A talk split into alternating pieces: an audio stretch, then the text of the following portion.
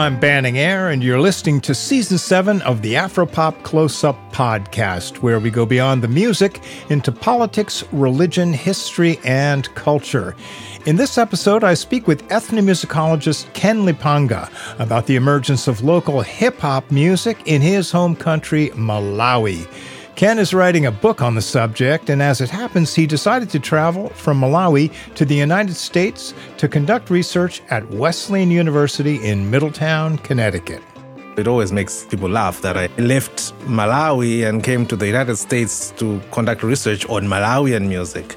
But basically, the reason I came here is for access to other people's research. There are other people who've worked on um, music from not only Malawi, but also from Africa in general. And uh, even though I'm from Malawi, I didn't have access to most of that material. You know, we're talking of books, we're talking of journals, we're talking even of the actual music recordings. Here at Wesleyan University, I was able to access that because they have archives of music from various parts of the continent as well as the globe. Very helpful, no doubt. But Ken brought with him firsthand knowledge you won't find in any archive or library. I asked him to describe the beginnings of hip hop as a genre in Malawi, a story that starts in the early 1990s. One thing I should say from the start is that during that time in the 90s, there was only the one radio station, that is the state run radio station. And on that radio station, you would have access to music from Malawi, from bands like uh, there was a band associated with the police, there was a band called Kalimba. These guys gained something like international fame. Uh, they were known even outside Malawi, and there were a couple of other famous names, Malawian artists who would perform both in English as well as indigenous uh, languages, especially the Chichewa language that is widely spoken within the country. Oh, how I feel so bad.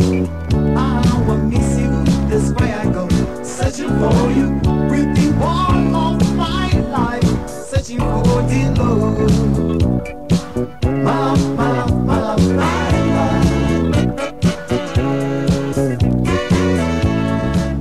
But as Ken recalls, local bands like Kalimba, the band we're hearing now, as well as more traditional music played on the radio, had a hard time competing with the likes of Michael Jackson, Congolese rumba, or especially the highly produced acts coming out of South Africa after apartheid fell.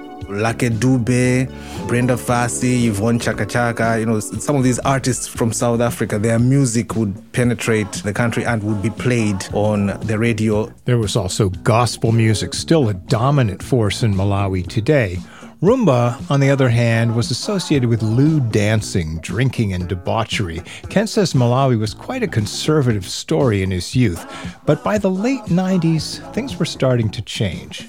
The coming in of rap music is connected to the country's political history in the 90s. That's when the country shifted from being um, a country governed by a single political party to now a multi party state, by democracy. Okay? Now, a lot of radio stations also sprung up at that particular time, and there was a lot of freedom. There was sort of lessening of the conservative attitude that had been there previously. And this change provided an opening for rap and hip hop. At first, people were introduced to the less radical forms of hip hop or rap music, um, like MC Hammer and obviously Vanilla Ice. Um, and then the other names come in later. And especially young male Malawians would try to imitate this music and try to also imitate the, the pronunciations of, of English. So people trying to perform their own rap songs in English with an American accent or an African American accent. That's what happened in the early stages of Malawian rap music. Africa, Africa, eh? Africa, Africa, But, you know, the radio stations didn't take these people very seriously. But then this changes when people begin to realize that it's possible to rap even in local languages, to mix the English as well as the Chichewa, which I said is the main indigenous language. So, as a second phase, you have rappers who mix the two. I think the linguists call it code switching, and that's the form of rap that became very popular and remains popular even today. Kuti zipaso zathu zichuluke nga nyenyeza kwako ghana ndi kwako ethiopia ndi kwako nthawi yoti ndikuziwisisa kwathu. There was a group called Bantu Kamuladzi who became very, very popular. And as you can tell from the name, they tried to emphasize their African identity so that their audiences would not see them as simply mimicking Western rap music. So they would infuse sounds or lyrics that had to do with Malawi, but they would be able to do that in both Chichewa as well as English is a paradox, and these lyrics are master keys to a thousand locks that hold the mystery of MCs and beatbox. Hip hop is in my veins like cocaine rocks. Addicted, and I'll never go to detox. Please believe we're back to the future like Michael J. Fox. These elements are not earth, wind, and fire, just four yo, Africans yo, and an amplifier. Yo, yo Zina, Langa, Dine, Kawa, Musadabu, Sijibwe, my style, There was another group called Real Elements, also associated with with the early stages of Malawian rap music, and they too did a similar thing, you know, mixing in English, mixing in Chichewa, and they were popular within the country.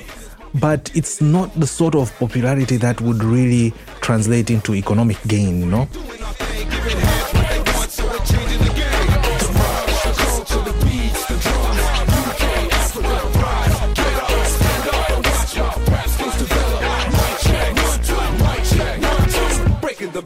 sound covers the area where a new face. We're soon coming to a speaker near you. I know the game is getting crowded, but it's time to make room for more. These early hip hop groups got radio play on a station called Power 101, which targeted the burgeoning 15 to 35 year old demographic. Bantu Kamaradzi, in particular, emphasized pride in being a black African, a potent message for young listeners. But this was unusual, ahead of its time, you might say.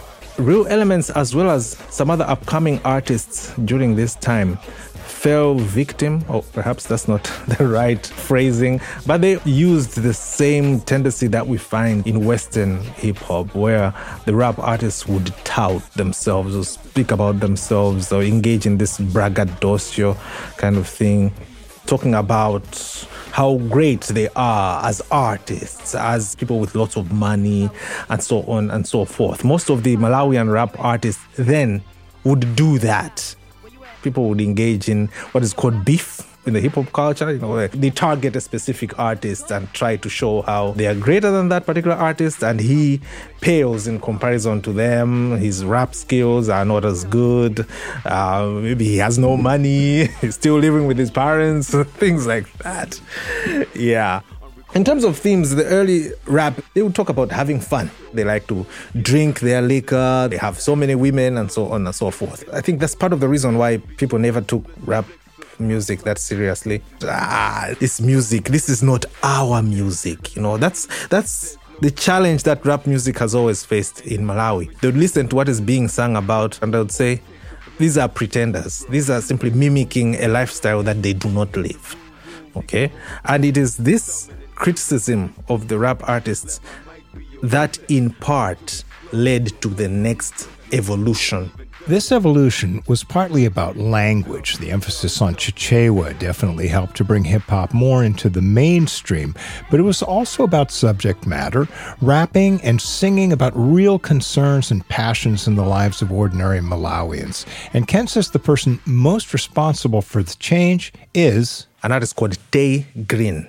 Tay Grin does both. You know, he talks about partying and having fun and having money but at the same time, he brings in this pride in being Malawian. He's a rap artist, but he's been able to fuse in elements of traditional music. He always has these masquerades, dancers from traditional music, as part of his performance. In fact, he calls himself the Nyau King. And Nyau is a specific cult within the central region of the country.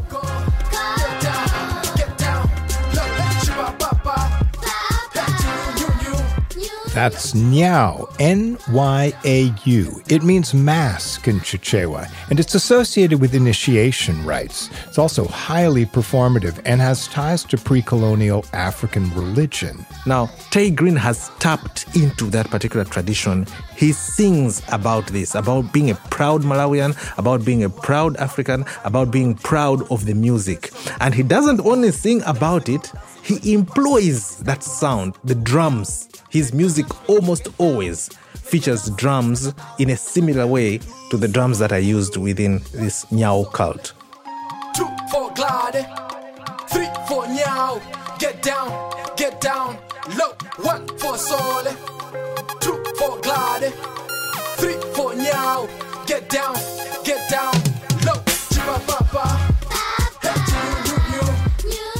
Tay Grin has been a major rap artist in Malawi since at least 2009. And aside from his evocation of Nyau tradition, Ken Lipenga says he has other winning skills. You know, when people are discussing rap music, there are various elements that they'll focus on what the person is talking about, the speed of his delivery, the use of specific metaphors, or the language play that he engages in. Tay Grin is not remarkable in those areas. He doesn't shine, but he has a gift for creating anthems, chorus that people can sing along to, and especially when he borrows that from traditional sources. For instance, one of his more recent hits is a song where he adapts a children's play song. It's called Dola. Bend it over slowly. Love it when you dip it. Back it on me only. Most Malawians are familiar with a play song children sing called Kantolentole. Most of us, as young children, and I think even today, we would sing that song at school in the morning. The leader would sing Kantolentole, and then the rest of the audience would say, Hey, okay?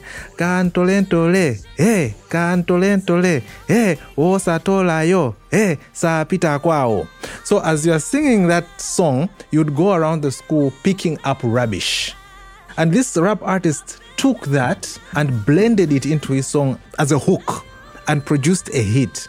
In this case people would not really be interested in the rap verses but they would be interested in the hook because they can sing along. And for a lot of people it has a, a nostalgic element where they can remember what they used to do as kids.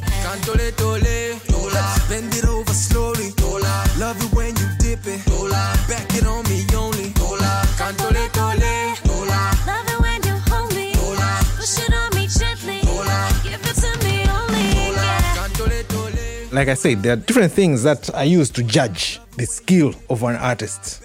Today, one of the main factors that people focus on is the punchline the punchline, which works as an unexpected metaphor. And one of such artists is Gwamba. Gwamba is one of the more contemporary artists. He started much, much later than Tay Grin. He's been able to make international collaborations. And um, of course, we use followers on his Facebook page, lots of those. His, the ability to fill a concert hall or a stadium. He is popular because he's able to create these very witty punchlines and he does that in Chichewa. He raps almost entirely in the Chichewa language. So everyone understands him.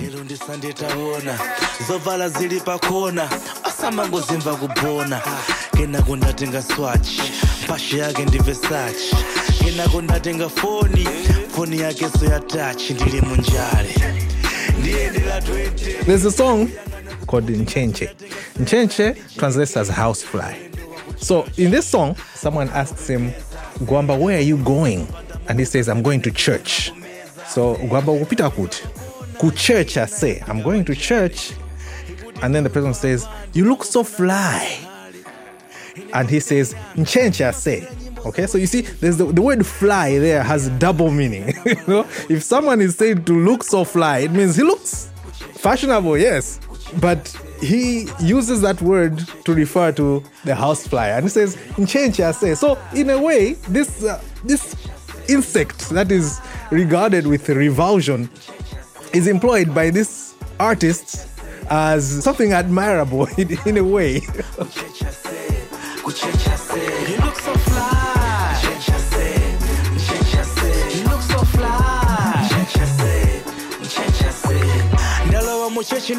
abusa kukamba nkhani ya mariya kuyang'ana chakukwaya kuyimba ngati zakariya kenako sevisi yatha ndakumana ndi ya pasta mumakwana musazafe ngati eliya.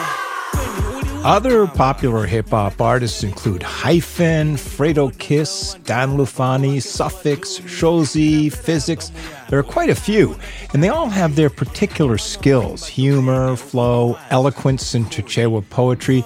They face huge challenges reaching foreign audiences, but in recent years, they've assumed a growing role in Malawian politics. In particular, hip hop has become a platform for young Malawians to air their grievances with conditions in the country.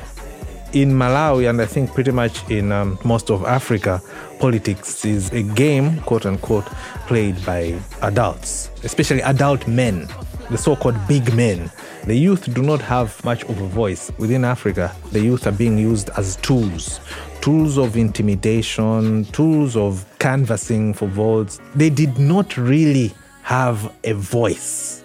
Instead, the older men would pretend to have the welfare of the youth at heart instead of letting them talk for themselves. So the hip hop music is now being used in that way.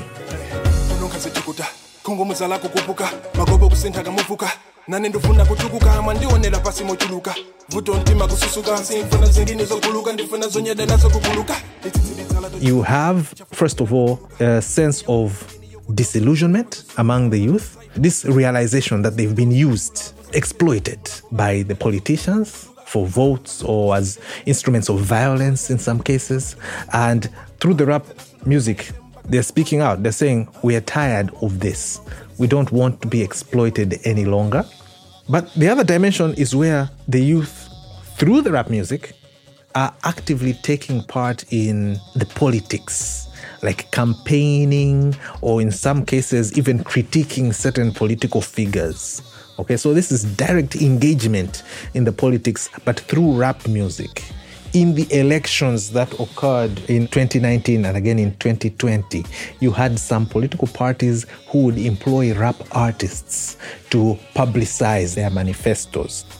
Of course, there's a long history of politicians in Africa and elsewhere using musicians in their campaigns, but these rap artists have a particular pull on under 30 voters in Malawi, a good 54% of the electorate. It's also worth noting that these political gigs are some of the best paying gigs around. Nice prize for an artist. And that likely serves to discourage rappers from launching full on critiques of government misdeeds, just the same, some rappers do take this route. There's this artist called Suffix. He was critical of the government that lost power in 2020, and he performed a song to that effect. But now, he's also performing songs critical of the present government, criticizes nepotism, because that's one of the main problems today. So it's not like he's just on the one side, he's just an artist who wants to speak the truth.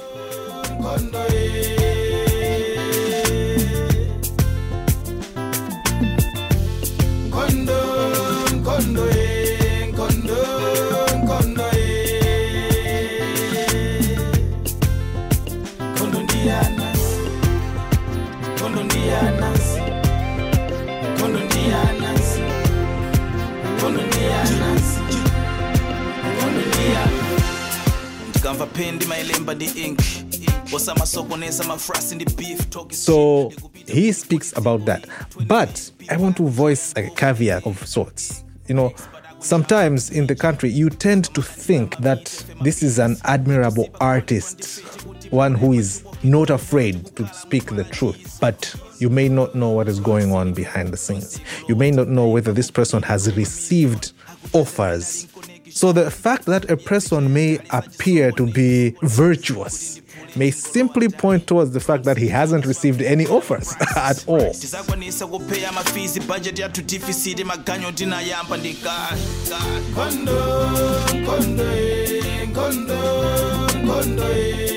People can go and perform their shows. And at their concerts they can even be critical of the government including suffix and so far as far as i can tell nothing will happen to them. There will be no police coming to harass them in any way. But that doesn't mean they're not on the government's radar Ken notes that allowing this level of free expression certainly doesn't mean that authorities actually listen to the advice or criticisms that rappers may offer. And while some rappers have run for political office, they have not done well. unfortunately, I don't think people are still ready to regard these young artists as potential leaders in terms of being president or even just members of parliament. And I'm saying this based on the history of the past two, three years, the elections. There were some young artists who ran and they failed to make it. Again, I'll go back to Tay Grin.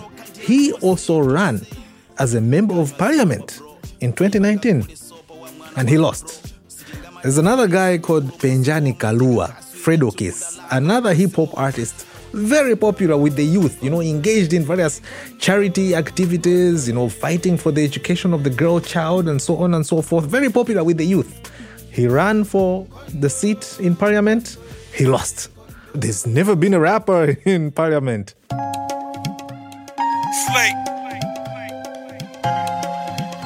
Ken thinks that age has a lot to do with that. In the 2000 elections, these aspiring rapper politicians mostly lost to older businessmen, guys with a bit of gray hair, as Ken puts it.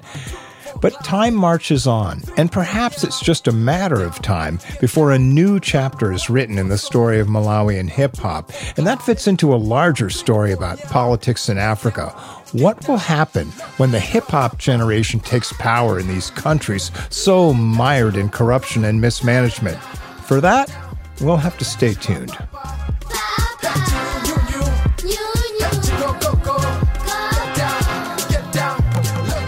Thanks to Ken Lipenga for his insights on hip hop in Malawi. This Afropop close up was made possible by a grant from the National Endowment for the Arts. But to keep this series going, we need your support. Visit Afropop.org and make a donation. It's easy, and every dollar counts. For Afropop Worldwide, I'm Banning Eyre. It's time for us